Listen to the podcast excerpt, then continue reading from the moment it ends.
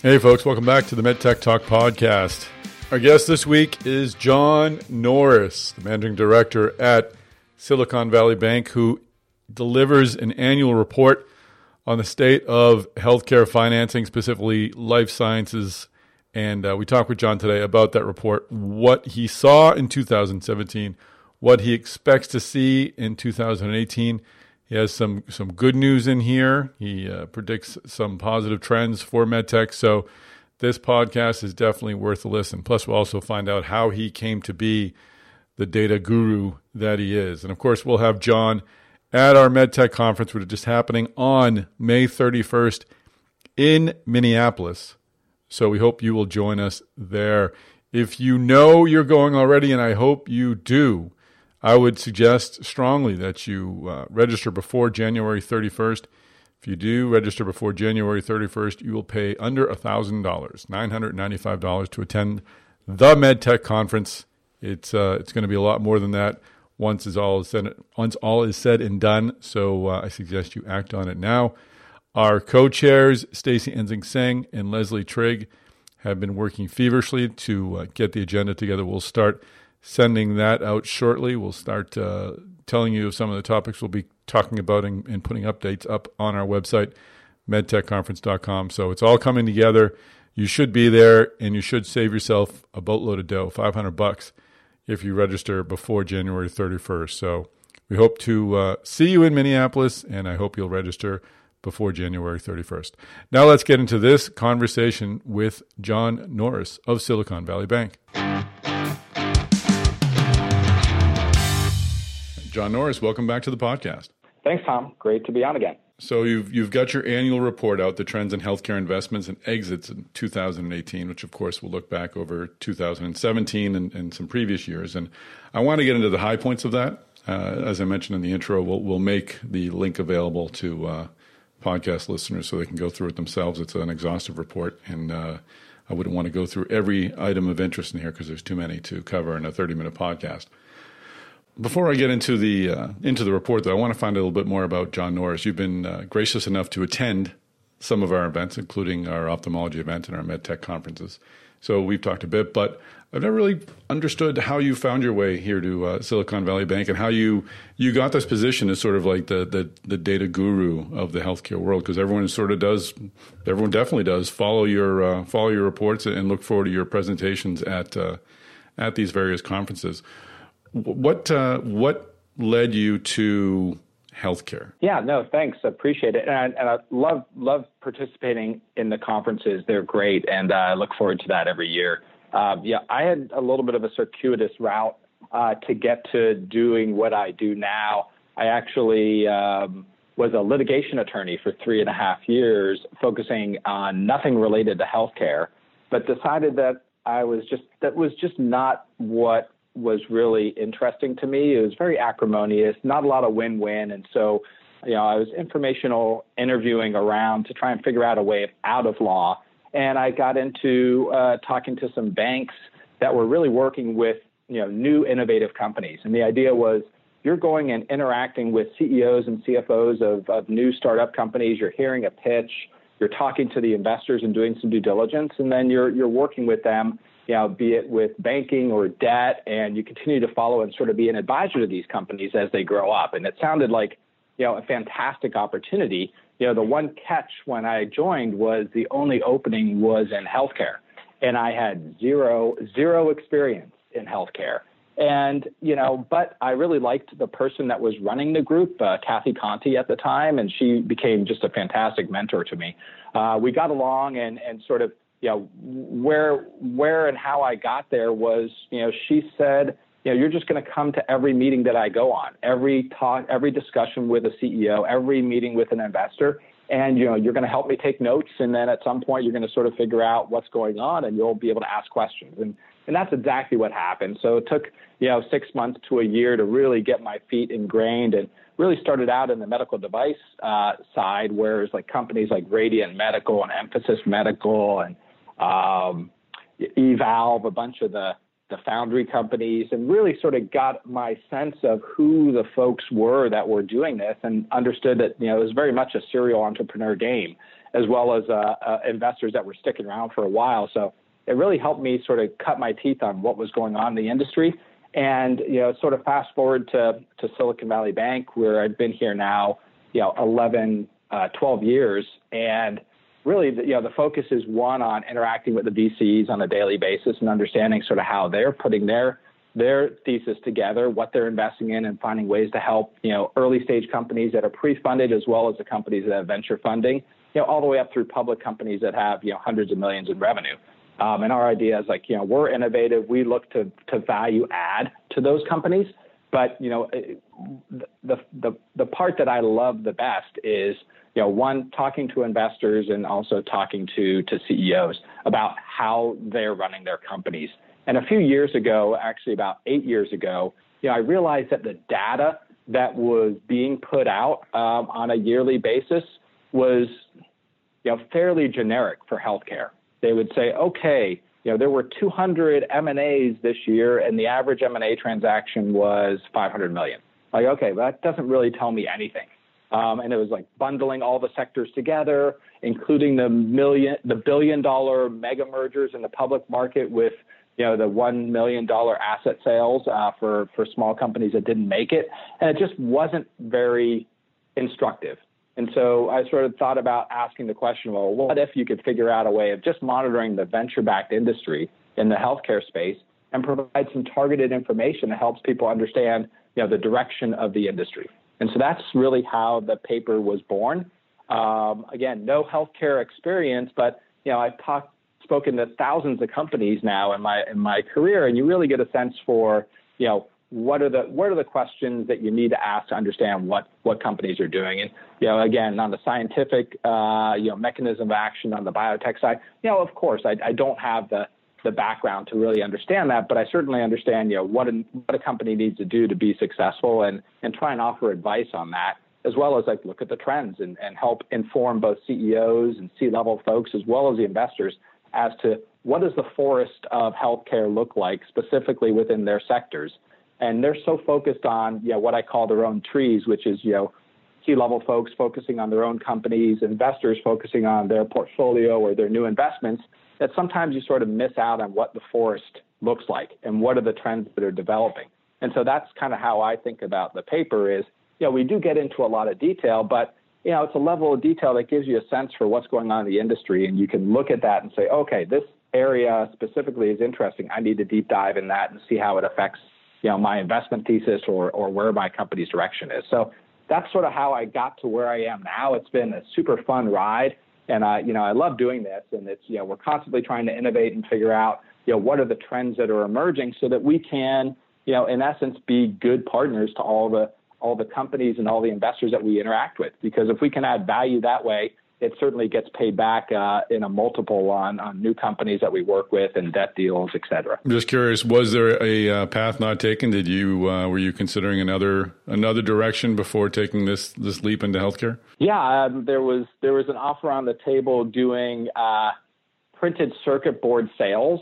Um, that was that was an option that I, I, decided not to engage with, and and frankly, there was there was also an opening uh, on the tech side, and and you know when I actually got started with the first bank I worked with, um, we actually I did a, a, bunch of work on the tech side as well as healthcare because that was in '99. Oh, sure. You know, there was the explosion of the of the of of investments and IPOs on the tech side, and it was really intriguing. But frankly, you know, I, when I looked at, at the interactions I had on the people side, I really liked the healthcare side. It just felt like, you know, was, you know, doing well by doing good, just a little bit more of an interaction and a, and, and a little bit more of, uh, of, of, a, of an interest in having sort of deep discussions. And I just, I just sort of gravitated to that. So yeah, there were some roads not taken, but, um, you know, certainly the, the legal background's been helpful to me as I sort of do my job, but, and I haven't sort of left that behind totally but yeah, the, the healthcare sector is just so intriguing and fun that it's it's been a really nice ride for me.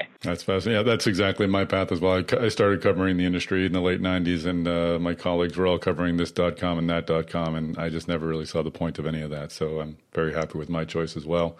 So tell us what goes into putting together this report and, and these reports. What, how much, how much of, of your time is spent the data collection and, and, and compiling these reports and, and putting them together.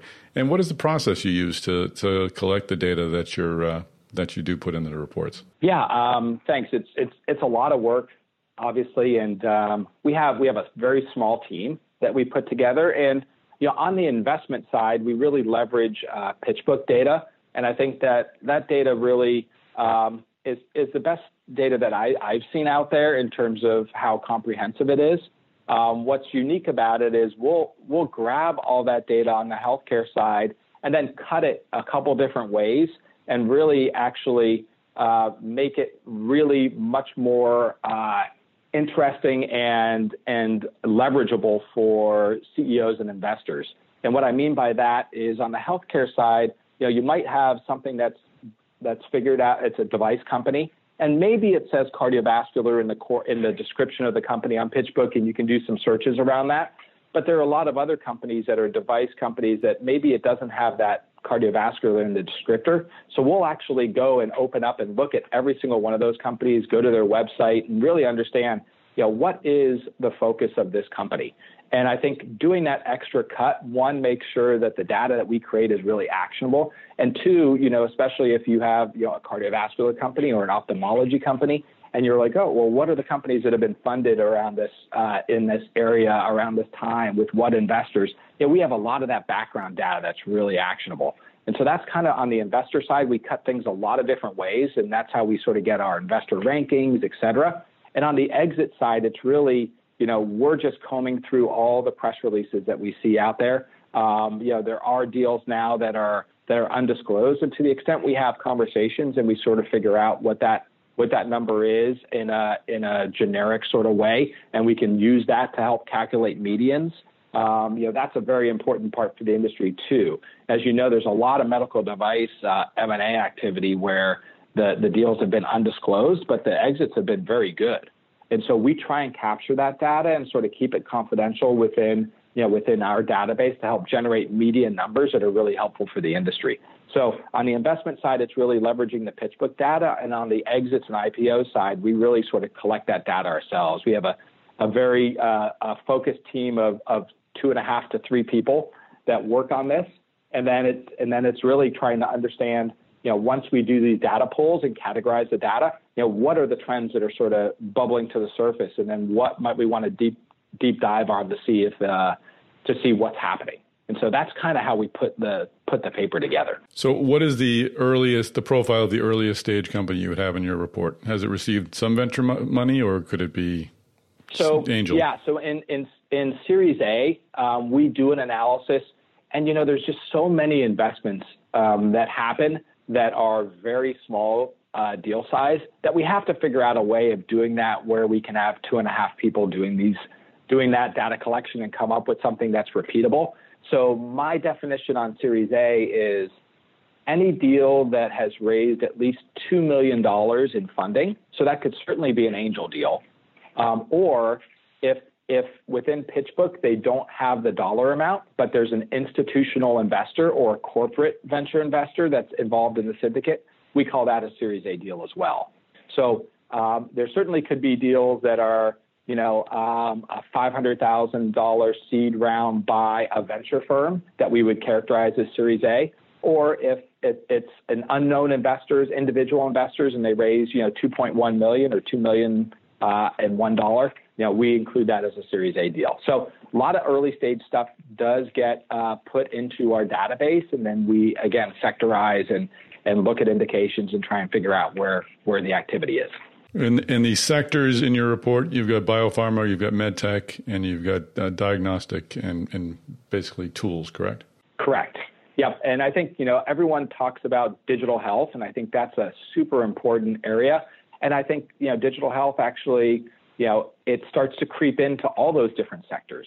And to the extent that we can, we've done some analysis on that. We have, we haven't done a deep dive sort of exit analysis like we have uh, on the paper that we're talking about today. But you know, hopefully down the road a little bit, we'll be able to have a deep dive on the digital health side because I know, you know, we get a lot of folks coming in asking us uh, about trying to do a report like that that goes into into detail. But for now, um, you know, we're very interested in monitoring and working with a lot of digital health companies, but we just don't quite have our arms around creating a report around it yet. But stay tuned. That that could be uh, the next the next thing that we come out with. Let's take a quick break from this conversation. John Norris does so much with his 10 minutes on the stage at the MedTech conference. He delivers the most comprehensive report on life sciences, and he'll be, uh, as he said in the podcast, he'll be he, tracking the uh, investments, regional investments, seeing uh, who comes out on top, or I guess who comes in second after uh, California. Anyway, we're giving other folks an opportunity to get some time on stage. We're readjusting the program, I think, in a very cool way, a very exciting way. So if you have any interest in finding out more about sponsorship opportunities at the MedTech conference, please reach out to my colleague, Maureen Linneman. Her email is easy to remember, maureen at healthegy.com. That is the word health followed by letters E-G-Y dot com. Maureen will be able to tell you the various options we have for folks who want to work with us to put together the best med tech conference there is. Now back to this conversation. Uh, so let's get into the findings, uh, and we'll start off with uh, with your opening page. And I'm not going to go through this page by page, but this is where the, some of the bullet points are. And we'll talk about fun, fundraising. Uh, this was for venture fundraising. You said you said it set a record at 9.1 billion dollars, 26 uh, percent increase over 2016. There's there's in surpassing the 2015 record of 7.5 billion there's a lot of biopharma in here. So we'll we'll how much of that of that is biopharma and how much of that is is device? Because we'll talk about the device part on this podcast. Yeah, um, you know, it's it, it's a great question, and and that is really an analysis at some point we're going to do where we try and use our best best guess as to how a fund will deploy that capital by sector. Um, but you know, right now we don't have that number um, at, available. But I will say, when you do look at the funds that have raised, it is very heavily concentrated on biopharma. And I think the majority of the firms that I've seen are are ones that are either doing all biopharma or a significant percentage of their dollars are being allocated to biopharma when you are thinking about your traditional venture firms. And that's really what this number is. So this is actually a pretty small, well, it's, it's a, well, well let me back up. It won't, it's, this is not an inclusive number because you have all the uh, corporate venture firms that are not included in this fundraising number because they have a dedicated amount of capital that's sort of given to them on a yearly basis or, or multiple year to put to work, and that's not calculated as a as a fundraise per se.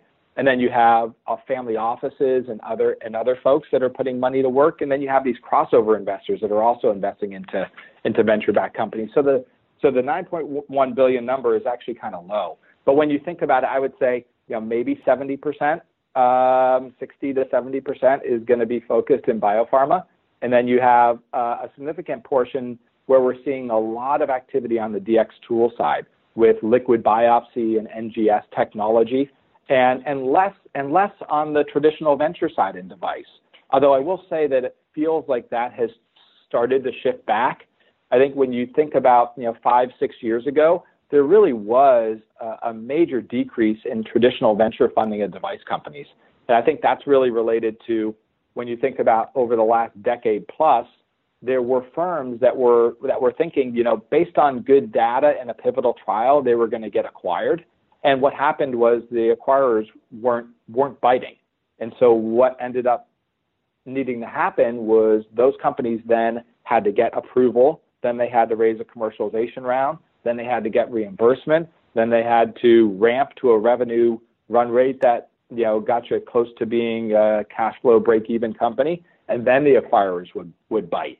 And so you saw a significant lengthening of time and much more capital required to get those companies to the exit values that continue to be fairly stable. And so that was really a bite to a lot of the traditional device venture investors that they weren't expecting. And so because of that, you did see sort of, you know, some firms go away, as well as some firms sort of retract and look to other sectors that were performing better at the time, including biotech, where a lot of the capital went. And so I think, you know, we did see quite a, a significant number of, of the traditional venture firms, you know, shying away from device. But over the last year or so, we're starting to see those firms come back, and maybe we can talk about that as we go through some of the some of the slides in the report. Well, that's actually where I wanted to go next. Let, us talk about that trend. So, with, with traditional VCs, what type of uh, entities are, are, you describing in that? Yeah, and so yeah, this really sort of goes to to the slide where I'm starting to look at who are the top investors in the device sector, and it was it was interesting. You know, over the last couple of years, we saw you know angel groups like Keiretsu Forum and Green Parks and Golf, which is out of Texas. And these are sort of angel groups, and they were actually doing the most deals. And frankly, they were banding together their their members and doing deals over two million, so they qualify as Series A um, or or other rounds. And and they were really dominating the the sector. And you continued to see some investment by your your corporate folks, but it was corporate and angel, and then you know, some one-offs like family offices like KCK coming in, and, and really they were the ones that you started to see as the leaders. And but it's been very interesting. So over the 2015-16 timeframe, I looked at that two-year period for investment and saw how many traditional venture firms did at least four deals, and that number was three. There were only three traditional VC firms that did four or more deals during that two year time period. But then you add in 2017 and you look at 2016 17 as a two year period, there were nine traditional venture firms that did at least four plus deals. So you are seeing these firms starting to come back into the market and do deals. And it, it remains to be seen, you know, to really deep dive and see, well, are these early stage deals? Are there later stage deals? I think, you know, the answer is there's both. But um, it is nice to see your traditional venture folks starting to get back into into device investing. And I think there are some some major trends, some major um, tailwinds that are helping uh, focus these folks back in the device sector. Uh, and I, I, know we'll get to that as well. Well, let's get into that right now. What do, what do you think is drawing them back? Yeah, to me, when I look at, at where the exit activity is, it's been really stable over the last few years in terms of the number of M&A deals and the upfront deal values. But the trend that we're seeing is that we're seeing more and more deals that were not FDA approved that were getting acquired. So these are companies with either a CE mark and maybe a little bit of revenue traction, sometimes significant revenue traction, but no no FDA approval, maybe a pivotal trial in, in, in progress, or at least understanding what the, that pivotal trial looks like, would get acquired, or just development stage companies that have some initial clinical data that are getting snapped up and and we think that that trend is pretty interesting. I think that when you start to see earlier stage exits, you know that's that's good for everybody. Um, and it, and and so what we tried to do is is dissect that a little bit because it's just, it's great to say okay well there's some earlier stage device exits happening, but what does that mean? And is it is it just related to indications? Is it like you know the mitral valve you know swell that we saw in 2015? Is that what's really um, pushing things, or is it something else? And I think once we started to really deep dive into those exits, what came out was that really, and and I guess it shouldn't be that much of a surprise, was that the better performing deals were companies that were pursuing PMA or de novo 510K pathways. You know, companies that are, have innovative technologies that require some sort of clinical trial, right? And so it's not a surprise that those deal values were bigger and maybe multiple on capital was a little bit better, which, you know, I, I think you could probably make a case for just saying, okay, you know, bigger market, they should command a better, better dollar amount. But what was really interesting to me is when you actually compared, you know, 510K deals on their own versus the PMA de novo, the number of exits in the last three years were about the same. There were 25 exits, at least 50 million up front for 510K deals, which are sort of your iterative, you know, one-off products, and 23 of the 25 received were already FDA approved deals. So these are sort of later stage companies that are proving out their revenue and, and then getting acquired. But on the PMA de novo side, there were 21 deals, and 19 of them actually were required before FDA approval. So we are seeing earlier acquisition. And so that just what it does is it saves that commercialization round and it also saves a significant amount of time to exit.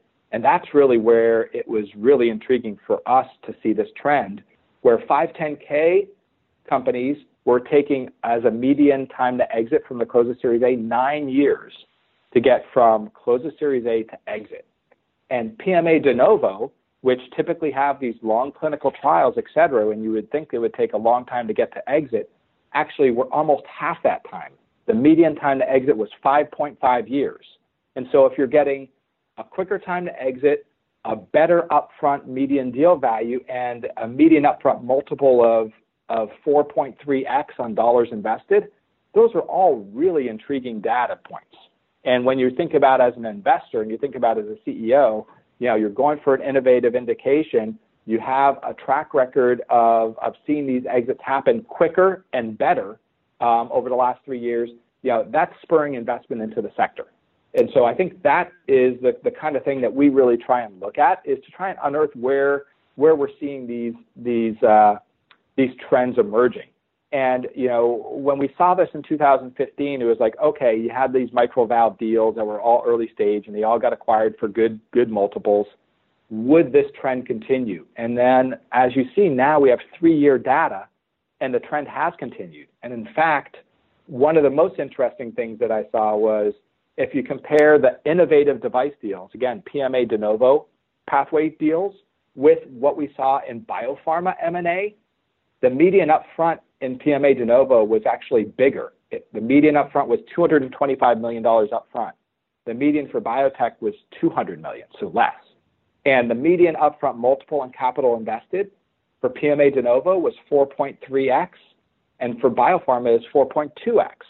So, you know, this is these are all sort of good metrics for uh, investors as well as, as as companies to look at. You know, we're actually in the device sector for the, the innovative devices, we're actually outperforming what we see in biotech. And that is that's really uh, a powerful statement to make because you know when you think about where returns have been over the last four to five years, you know biopharma really has dominated the exit landscape, right?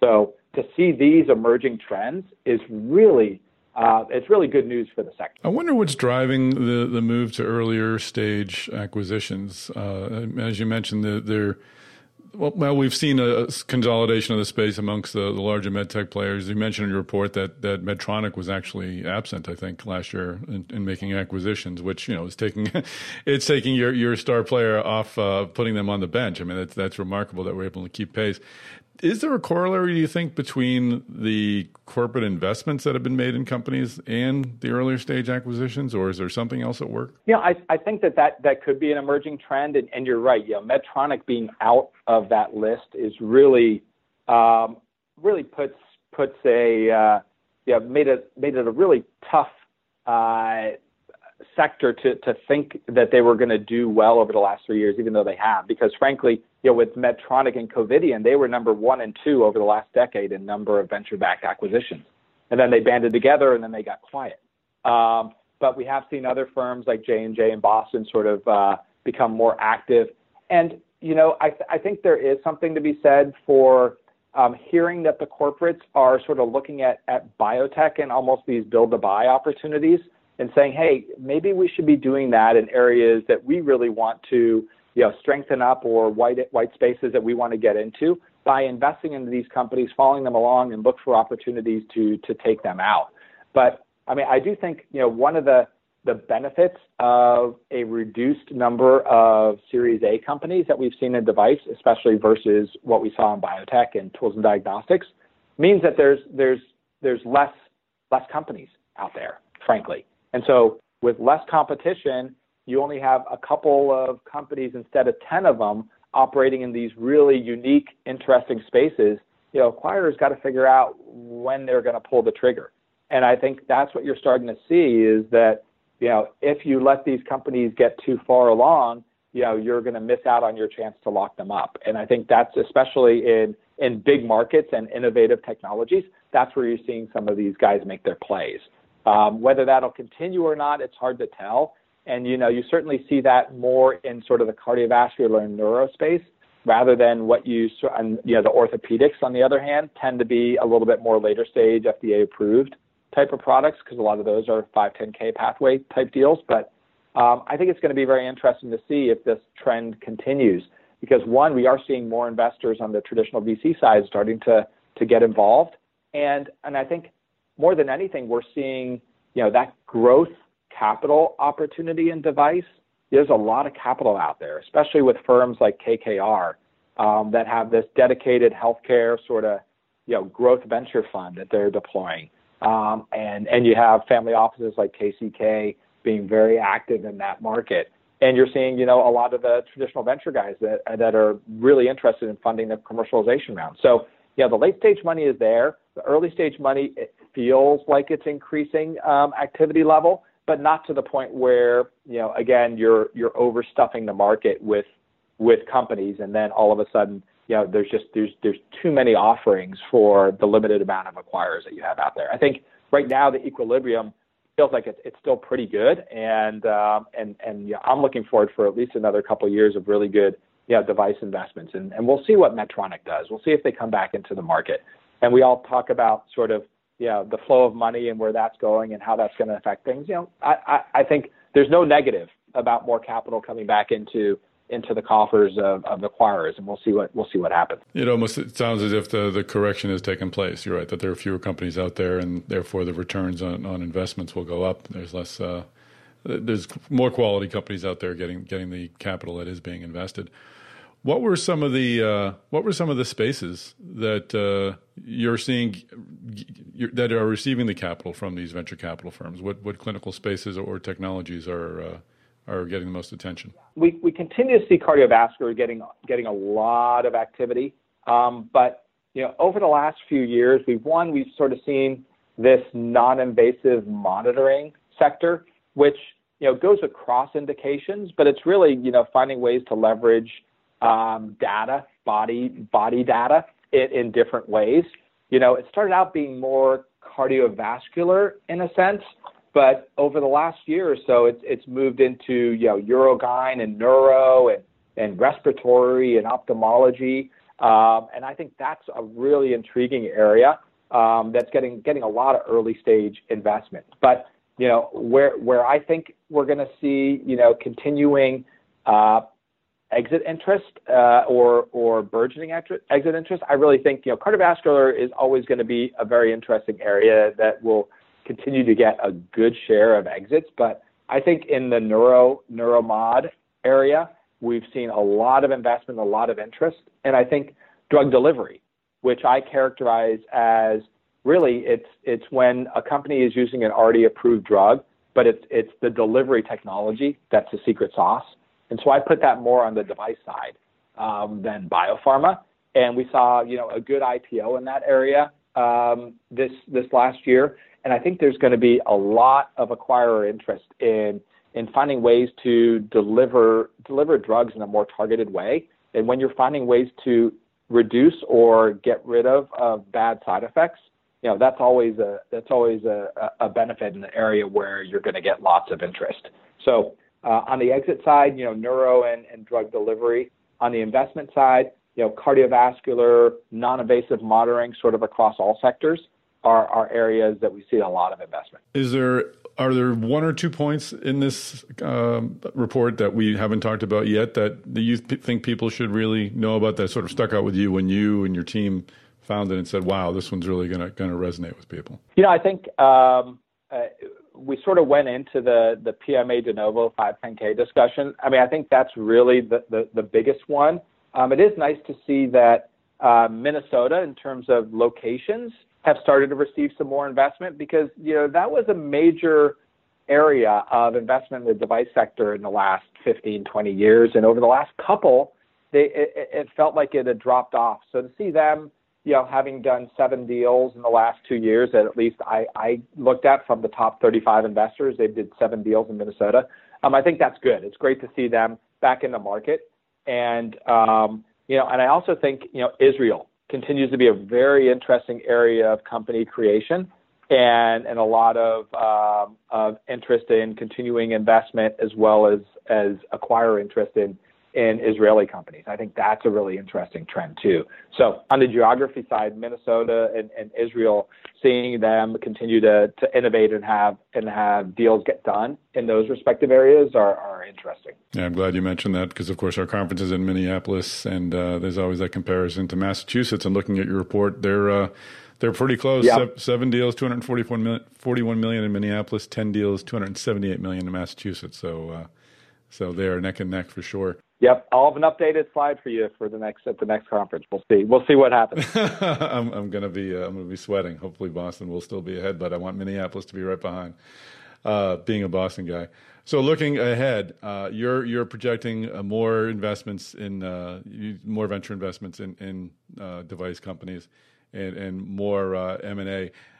Any of that? Uh, you, well, let's ask the IPO question. You, I know you're not a, a banker or or, uh, or, an analyst, but do you have any sense of whether we're going to see an opening in that window at all? Yeah, I I, I don't. It, it, when I look at things, it it doesn't look like the recipe has changed a lot in order to IPO as a medtech company, which means you know significant revenues with some growth, you know, sort of close to accretive. You know, you did see some one-off. Uh, you know, IPOs over the last couple of years of companies that had just gotten FDA approval, but that feels like they're one-off.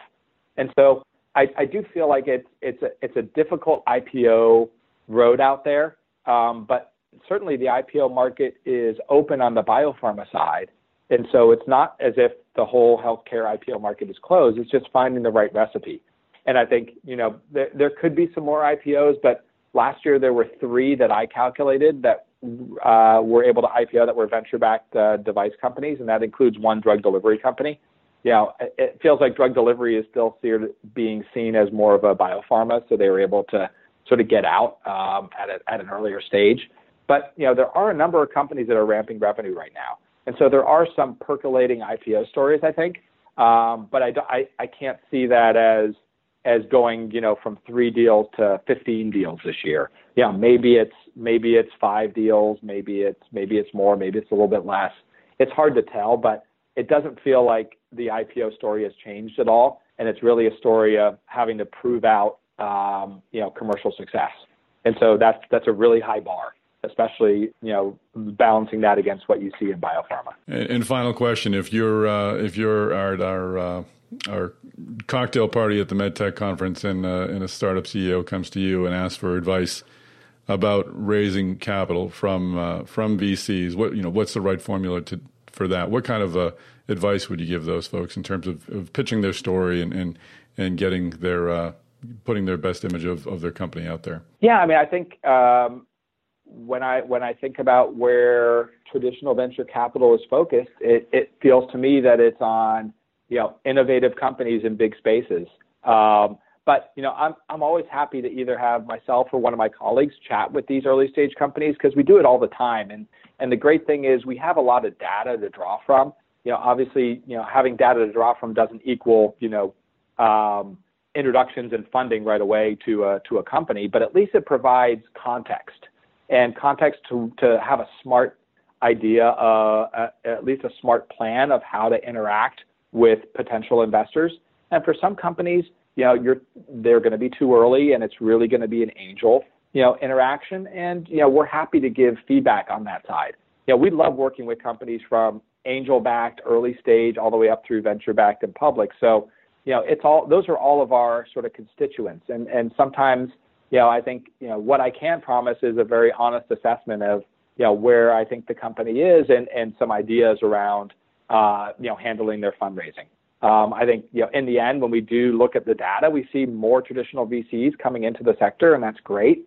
Um, and we also see folks, you know, like family offices and angel groups, and you know, the the KKRs of the world having capital to deploy. So, you know, there there is capital out there, um, and I'm not not saying it's easy to fundraise, but you know, it it does feel like the market is better than what we've seen in the last couple of years. And so, I would just encourage folks to feel free to reach out um, to us. You know, that's kind of part of what we do at SVB. You know, we're yeah, we're a commercial bank, but you know, part of our whole uh, uh, focus is to to try and be a value add partner and to give you arm you with all the facts and give you some data and give you some advice as to how you want to approach the market. Um, and so that that would be that would be my perspective on the industry. I think one, you know, more traditional VCs, that's good, um, and two, you know, uh, exits continue to be stable. So that feels like an environment that will continue to see some pretty decent funding going in. Absolutely. Well, there's there's so much more in this report, and as I said, we'll have uh, the link included with the podcast so people can can find it easily. We barely scratched the surface. Thanks, John, for taking your time. I'm glad you found your way uh, in, into medtech, and uh, we look forward to these reports when they come out. So, thanks for uh, giving us a, a, picture of the the forest that we can see beyond our trees. Thanks, Tom. It's great to be on. Appreciate it. Well, that is a wrap. John Norris of Silicon Valley Bank, thank you so much for giving us a wrap up of 2017 and for giving us something to look forward to in 2018. I certainly look forward to seeing you at the MedTech conference on May 31st. I hope our MedTech Talk podcast listeners will be there as well. Once again, if you want to save a great deal of money, you should register before January 31st. Price is only $995 and you'll be uh, attending the best medtech conference that there is. If you'd like to help the podcast, do a few favors for me.